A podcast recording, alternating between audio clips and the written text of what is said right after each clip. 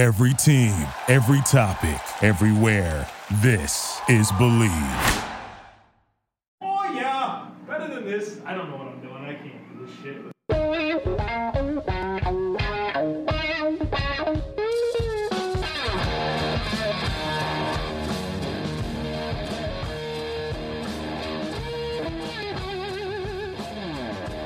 What's better than this? Guys being dudes here on the Draft Dudes podcast, presented by Locked On. It's Joe Marino and Kyle Crabbs from the Draft Network, and we are your hosts here on this Thursday edition of the show. Kyle, it's Tier Maker Thursday here on the Draft Dudes podcast. What's going on, dude? I'm just fired up that I came up with a show concept that we're actually going to use now. Yeah, it's uh nice, nice, nice to have one, right? Yeah, get get to hang my hat on something every week. You've been uh, almost 52 episodes of takes on takes for you, so I had some catching up to do. I had to get a couple show concepts together, and uh, we used tier makers last time uh, last week for was it last week or the week before? I think it was like uh, Friday. Was it Friday of last week? Yeah, for 2020 uh, quarterback prospects. Yep. But now we're advancing. We're in the pros, Joe. But we're not talking quarterbacks. We're talking ranking all 32 starting running backs going into 2019, or at least at this point, perceived starting running backs in 2019. But running backs don't matter, Kyle. It's true, they don't. There's only 32 of them. yeah. So uh, what do we got? We got. Do you have the same uh, tiers as I do? Okay, so to confirm from the bottom up, we have the not for me tier, Yes. jury jury still out tier, Yep. the good tier, the great tier, and the elite tier. That's what I have. Okay, perfect. Well, in that case, yes, uh, I believe we're ready to dig in. Uh, what tier do you have the most in? I have the most in good. I also By have far. the most in good. I got 10 names in good.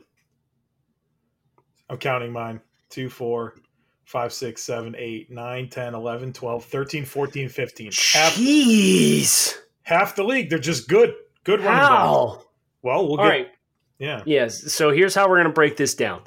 Instead of throwing the tiers at you and forcing you, the listeners, to try and process like 15 names at the same frickin' time, Joe, we're going to go team by team, announce who that player is, and then we're going to say how we feel about that player. And Joe, uh, very, very fittingly, we are going to start with your Buffalo Bills in the AFC East with the starting running back being LeSean McCoy. This is uh this is the one that I thought would be the most controversial of all the ones that I did, and uh, uh we're starting here, huh? Um, Yep, You're okay. on the clock. All right, I have LeSean McCoy in the jury still out category. How? How how Joe? How could you have a running back that is 31 years old in the jury still out category? That's because up until last year, nobody was questioning whether or not Shady McCoy was still a good NFL starting running back, and he had his own set of injuries last year. The Bills' offense was a disaster for the first nine weeks of the season. The offensive line lost Eric Wood, Richie Incognito, Cordy Glenn did nothing to replace those guys. The receivers were trash, and you had a rookie quarterback in Josh Allen that teams were daring to throw the football. I don't know if if if LeSean McCoy is no longer at least a good NFL running back, but we're going to find out this year. So I'm saying jury's still out. That doesn't make the jury still out. It just means he's not for me. He's a 30 he's a 31 year old running he will be a 31 year old running back in July with over 2300 rushes in the NFL and 84 career touchdowns. The jury's not out. He's a good player, but he's over that mythical age of 30 for running backs. And because of that, I'm assessing these players looking at okay, what are they right now? What was last year's body of work? And what can we expect going forward? And because of that blend of criteria, LeSean McCoy is not for me. which is a perfectly fine place to slot him, Kyle. I would get it. If you were putting these all in a pool, I would not pick. I mean, he would be very far down my list. But for the sake of this exercise, I think it's fair to say we've seen some running backs kind of continue to produce into the 30s. Frank Gore, Adrian Peterson, two guys that are still continuing to produce. And I know LeSean McCoy is a very prideful human being that wants to get that 12,000 yards rushing for his career. I'm not going to say he's washed until he proves it. And I think there were enough circumstances last year that makes me say, all right, well, let's find out in 2020. The Bills have been unrelenting in their commitment to LeSean McCoy. If he couldn't play, they would they would have got rid of him. I think that's fair, but I think the jury was in. Sure. And now you're saying the jury's going back out, but the tier says jury's still out. Okay, no, we're not. We're not getting into semantics here. We got to keep the line no, moving. No, we, that'll probably be the longest discussion we have. The Miami that, Dolphins, who are running they? back Kenyon Drake. Joe, what tier does Drake fall in for you? Kenyon Drake falls in the good tier for me. I don't think he's a, a especially dynamic football player that I get nervous about playing against, but he's a very solid in terms of how his receiving production has continued for the last couple of seasons in a shared backfield.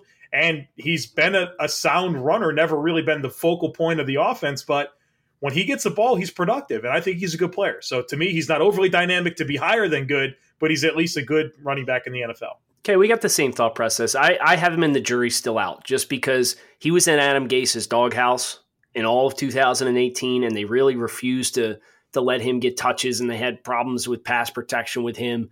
And then before that, it was well, we have problems with Jay Ajayi and Kenyon Drake's like teacher's pet because Jay Ajayi's not studying the playbook and doesn't know his responsibilities. And then they get rid of Ajayi, and now all of a sudden Kenyon Drake doesn't know his responsibilities. So uh, I, am hoping with there will be some clarity with a new coaching staff in Miami. But for me, right now, as you said, the physical gifts are gifts are quite prominent. Productive in the receiving game, has the skills to be a three down back, but the jury's still out because his career high in rushing yards for a season is a 644. He's never had more than 133 carries in a year. So let's figure out what he is and give him the ball. Yep. New England Patriots, Sony Michel. I've got him in the good tier, Kyle. Um, you know, he really didn't have a full opportunity to get acclimated to the offense, dealing with the knee stuff going throughout the entire course of really camp and preseason. He wound up playing 13 games, starting eight, almost had a thousand yards, and you just know he's a nuanced football player. I think he'll be as solid as they come, and uh, you know, k- kind of like Curtis Martin. Curtis Martin's a really great running back. He's a Hall of Famer, one of the most productive backs in the NFL. But did you ever think about Curtis Martin and say, wow, there's something crazy physically amazing about this player? No, he's just as consistent and as nuanced a runner as you'll find.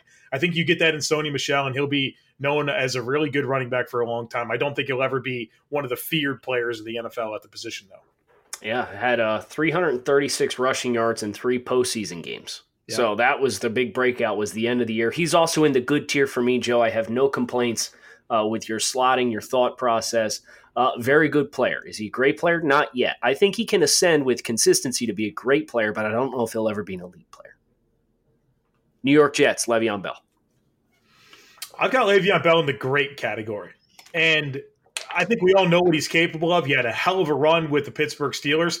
Here's my question, and I think we're going to learn that this year: is in Pittsburgh, Le'Veon Bell had a top five offensive line every single year. He has nothing close to that with the New York Jets. And we know stylistically, Le'Veon Bell's a guy that loves to be patient, allow blocks to take form, and really work off of them. I'm not sure that same style is going to be as easy for him to just adopt in New York, given the lack of talent around him, specifically on the offensive line. So I'm anxious to see if he can, t- can you know replicate the production he had in Pittsburgh, but I, I'm not putting him in the elite tier until I see that he can do it behind the Jets offensive line. Do you remember we had this conversation before free agency started? We were talking about the Jets and if they were going to choose to invest in Le'Veon Bell, and we talked about the, you got all this cash, right? So if yep. you're going to make the play for Le'Veon, you almost have to spend on the offensive line and bring in the talent. Now they traded for uh, KO yep. and brought in a really talented guard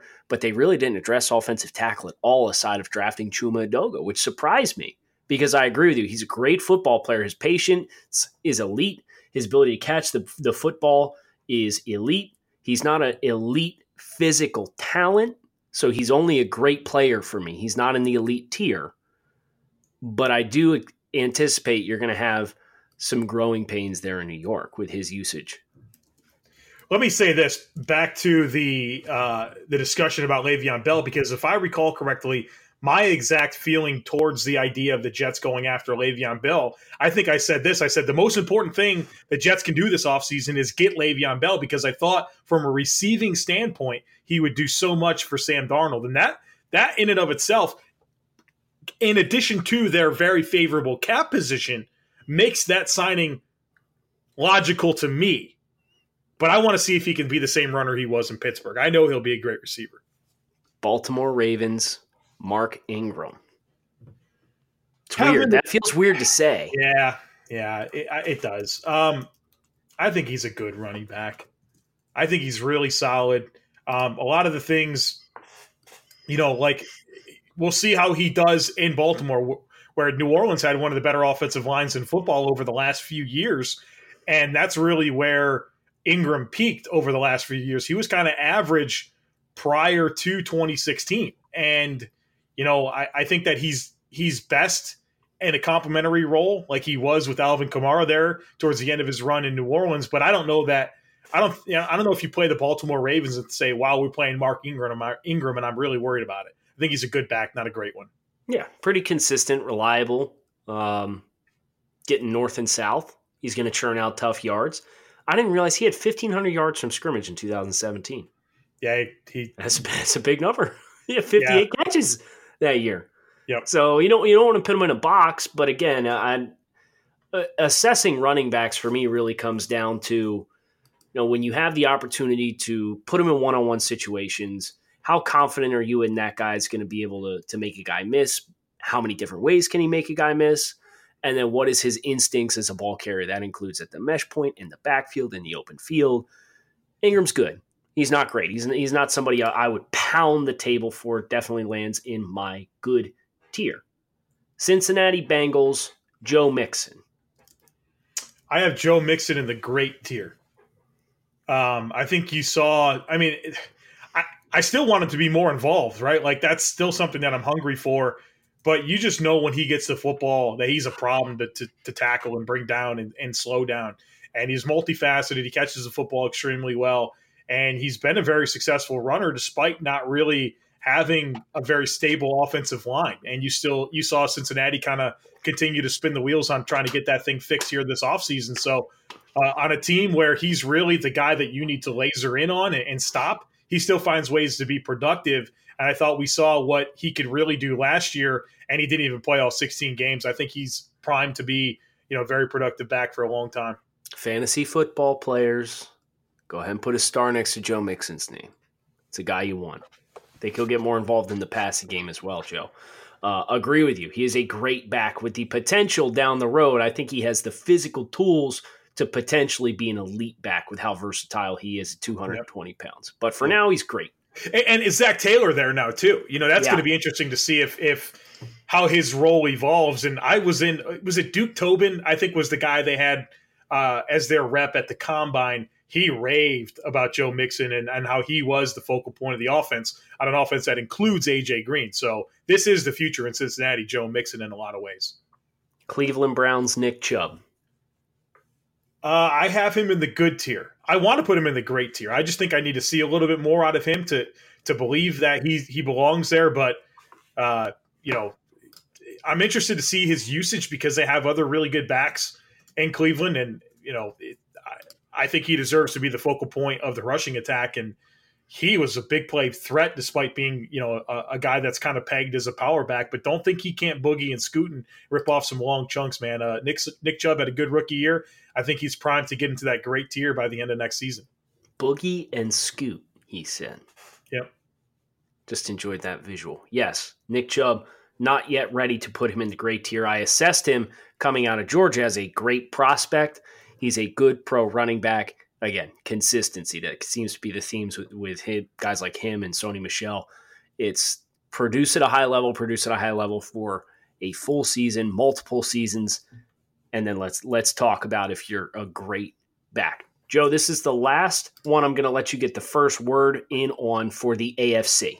Okay. I'll still introduce the teams, but I'm going to get my opinions out here first because it's boring sitting here letting you take my tiers for all these players so far. Yeah. Not a lot of dissent yet. Pittsburgh Steelers and James Conner. I have James Conner in the good tier. Mm. Uh, you're mad about that. I have in the good tier. You keep taking my tiers. Well, I mean, he's he really picked up seamlessly this this rushing attack with Le'Veon Bell not in the mix last year. He had an injury that kind of cost him some time, but 12 rushing touchdowns in 13 games, almost a thousand yards. And I mean, he, he looked like a pain in the ass to tackle.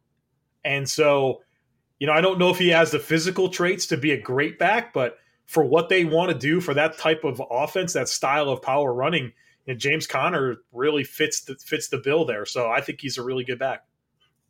If Conner would have sustained his production across a full season, I would have really thought hard about maybe putting him up because you know the situation in Pittsburgh is going to lend itself to to friendly production because the passing offense there with Ben Roethlisberger and Juju Smith Schuster. But he's a good back for me. Do you know how many touchdowns James Conner scored in the first eight weeks of the season last year? I don't. 10. You know how many touchdowns he scored in the last eight weeks of the season? two or three? Three. Yeah. Didn't have a single 100 yard rushing game after week eight. Had 500 yard rushing games in the first eight weeks of the season. And this is the stuff like, you know, Eddie George, the Titans just announced that they're going to retire his number. And so it prompted yeah. me to go look at his career. And Eddie George literally started 16 games for one, two, three, four, five, six, seven, eight years in a row, That's and crazy. never had less than 312 rushes in any one of those seasons. That's crazy. I got I just got chills saying that. Like that's the stuff, and and maybe we have to shift our expectations for running backs, but that type of stuff is special, man. And before I start putting guys in these top tiers, you got to at least get me halfway to what Eddie George did. You know, right. this guy walked, got drafted out of Ohio State and just friggin' was a horse from 96 to 2003. As consistent as they come, and I love that about him. Okay. Houston Texans, AFC South. Their starting running back projected for this year is Lamar Miller. And Joe, Lamar Miller is not for me. Uh, Lamar is 28 years old. He turned 28 in April. And no, I want to give him credit because he's been pretty consistent as far as his production yards from scrimmage. He has five straight years over uh, 1,100 yards from scrimmage. But if I put him in the lexicon of like backs across the NFL, he's just not a player that that really moves the needle for me. He's never been a huge piece of the receiving game. His, his peak was in 2015 with the Dolphins. He had 47 receptions, but uh, he's only had 2,000 yard rushing seasons in his NFL career. Uh, he's 220 pounds. He's quick, but he's not overly nimble. He just doesn't move the needle for me at this point, and he's getting a little older now. I have him in that same category, Kyle, not for me. And a lot of what I think about when I tiered these players was the way I felt if I had to play against them. And Lamar Miller, to his credit, he's been a starting running back in the NFL since 2013. He's having a nice career. But is there anything special about him? Is there anything dynamic? Is there anything that when you play against the Houston Texans or you play against Lamar Miller that you're like, wow, I'm really worried about how we're going to have to slow that guy down? I don't think you get there with him. Yeah. And I'm not sure he has any trait that makes you really just kind of like like that he can just be his trump card that he hangs his hat on. So for me, yeah, it's just like he doesn't do much for me. He doesn't move the needle. So not for me was the right place to put him for me.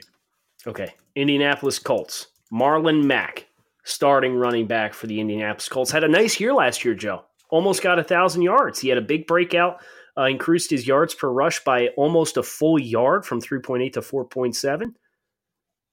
Jury's still out. I need another year. I need to see, you know, as they're expecting him.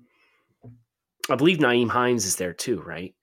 Yeah, and Jordan Wilkins. I mean, Nyheim yeah, Hines so, caught like seventy something passes last year. Yeah, so it's not it's not like Marlon Mack's really going to get a ton more in the workload volume than the uh, 212 touches that he got last year. He had 195 carries and caught 17 balls, and you know with Nyheim Hines and, and, and Jordan Wilkins, like he's not going to get a lot of opportunities to catch the football, and that's fine. He has to be the explosive chunk play guy, and I need to see will the real Marlon Mack please stand up? Because you get the 2017 version who was frustrating with his vision, just like he was at USF. And then you had the improved version this year. Not all progressions linear, though. I need to see more. Yeah, it's the right spot for him, Kyle. Um, you, you, think about him in 12 games, 908 yards and nine touchdowns is really good production in terms of his r- rushing output. But I think he's always going to be a guy that really his value is going to come in a situation exactly like in Indianapolis with other mm-hmm. niche backs where he can, you know, he might be the, the guy that gets the most touches, but are you ever going to be like, okay, this is a super valuable player to our offense that is critical to everything we do? I think the Colts, I don't think he brings that type of value to them. So jury's still out, and I think he could probably be a good back. I just don't know that he'll ever be a guy that really claims a, a lead role and demands touches. Jacksonville Jaguars, Leonard Fournette. Joe, this take might be a little spicy. I bet you we got him in the same place. He's not for me. Yeah. Yeah. Listen, I've seen enough to know like he battled bumps and bruises at LSU. Now he's battled bumps and bruises in Jacksonville. He's a very linear runner and he's in a perfect kind of scheme fit in Jacksonville. But Joe, the offense looks better without him.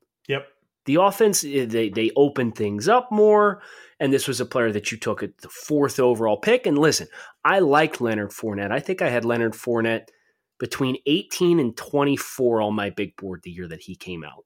So it's not even to say that I, I disliked Leonard Fournette, but he makes you pretty one dimensional, and he's in a perfect scheme fit and he's averaging 3.7 yards per carry with over 400 touches, 400 rushes. I'm sorry. So the production's not there despite the attractive scheme fit. There's distractions off the field. There's been battles with bumps and bruises. He's just not for me at this point. Yeah, I've got him as not for me as well, Kyle. Um, the thing about Leonard Fournette, he constipates the Jaguars' offense. He does. I love I love that phrasing. Yeah, it, it, well, it's it made sense when somebody said it about Kelvin Benjamin in Carolina that he constipated that offense, and then I lived that in Buffalo, and I get the same vibe for Leonard Fournette. It's like you kind of get what he can be, what he can do, but at the same time, he's limiting. He limits your what you can do, and I, he's not for me. I don't want to be able to say that about my lead back, especially with you know what his salary demands are as a as a high pick on a rookie deal. So uh, I, I'd, I'd pass all day long on Leonard Fournette. Tennessee Titans, Derrick Henry. This was a crazy stat for me, Joe. Henry made it to a thousand yards for the first time in his career last year. But I just roughly did the math in my head, and I'm pretty sure he got half of his yardage in the final four games of the season last year. 238 against the Jaguars, 170 against the Giants, 84 against the Redskins, and 93 against the Colts. Those aren't if bad defenses. No. And he did a nice job. And that's the thing for me. I think he's a good back, but he's he's kind of in the same boat as Kenyon Drake. I think he's he's a little more accomplished. I think he's uh, a, a more impressive mismatch when you consider his size and movement skills for his size makes him a, a, a pretty imposing back in one on one situations. But I mean, they just don't give this guy the ball. And then Tennessee finally decided down the stretch after uh, giving him two games of 18 carries in the first three, and then he had like five games of single digit carries throughout the meat of the season. They get to the final four games of the season, and they give him 17 carries, 33 carries, 21 carries, and 16 carries. And magically, you get production on the field, and he scores rushes for seven touchdowns and 500 yards. I think he's good, but I was fringe with him between good and jury still out, to be honest with you. Yeah, I have him in good, and I don't want to kind of repeat what you said there, but I think this is if I'm going to have a back like this, then it needs to be Derrick Henry and not Leonard Fournette. Yeah. so that's how a back like this can work in the NFL, and I just think that they're Leonard Fournette's not Derrick Henry, and he was taken around later.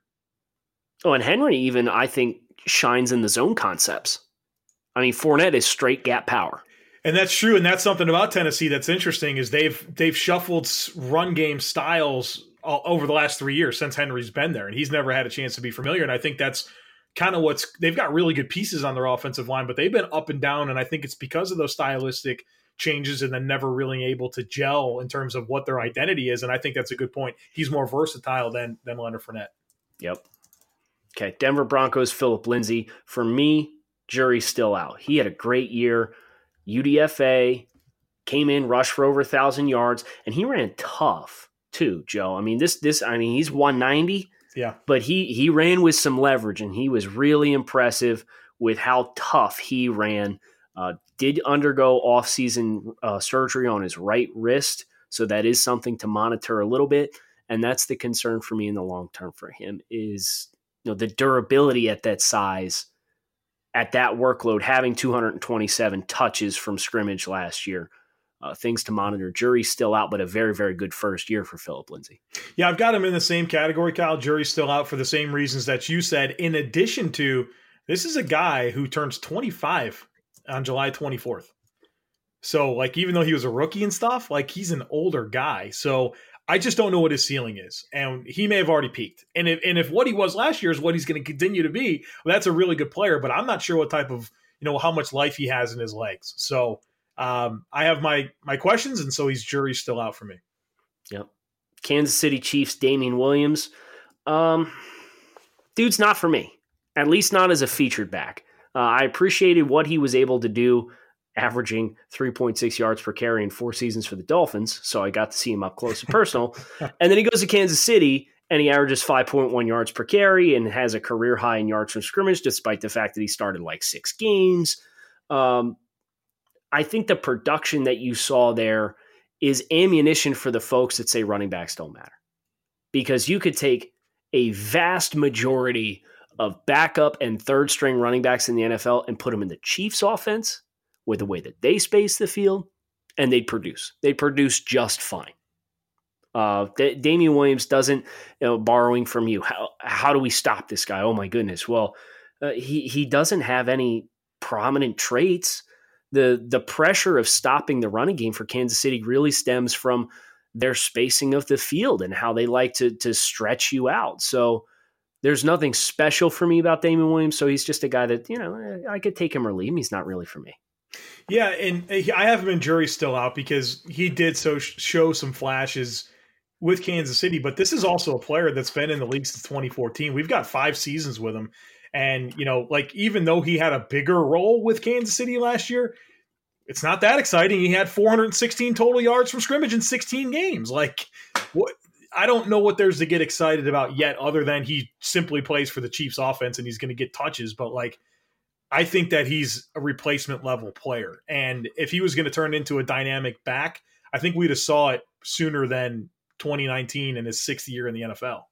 Yeah, I think replacement level is a great phrasing for him. Okay, this one's going to be interesting, Joe. All right, we have Melvin Gordon with the LA Chargers. Yeah, for me, for me, Melvin Gordon is a good running back at the NFL. I didn't put him in the great tier. I understand he gets a ton of production by volume. He had 342 touches in 2017, which was, by all accounts, his big breakout year. I know he finished just short of 1,000 yards, but had 10 touchdowns in 13 games in 2016. 2017, 1,100 yards, 12 touchdowns, and then at 14 touchdowns in 2018. Kind of, I wasn't in love with him coming out. And I feel like maybe that's why I still have some apprehension to call him a great back. I know he he only played 12 games last year, so I do want to give him credit there. But if you're a great back, I think you have to have elite levels of production and I think you you have to have that for an extended period and each one of the guys with the exception of one guy in my elite or great category has been able to accomplish that. So Melvin Gordon for me is good, not great. You ready to fight about this one? No. Do you remember when I told you that I pulled somebody out of the elite tier? You pulled Melvin Gordon out of the elite tier? Yeah, I put him in the great tier. Wow. Yeah, this is a good football player, Kyle. Yeah, um, he, you're right. He's a good football player. I but, agree with what you just said there. He's a good football player. Calm down over there, Kyle. Um, here's the deal. Here's the deal with Melvin Gordon. Last year, if I and, and I, the the reason I pulled him out of the elite tier is because I thought he took his game to the next level in 2018, and if he continues to be 2018 Melvin Gordon for a couple of seasons, he will be in that elite tier for me. Now, this is what keeps this is why he's in the great tier and not the good tier for me. If you think about a back that does the most with the least I think it's Melvin Gordon because I don't know that you can look at the Chargers offensive line. If you look at the Chargers offensive line, it's not a great unit. And Melvin Gordon, even especially last year, and Melvin Gordon was able to be as productive as he was despite not necessarily having the greatest blocking in front of him. I think that again, if he continues 2018 version of, of Melvin Gordon, he's going to be in that elite tier for me. I think he's a great player. Well, my producer's pulling something up here. All right.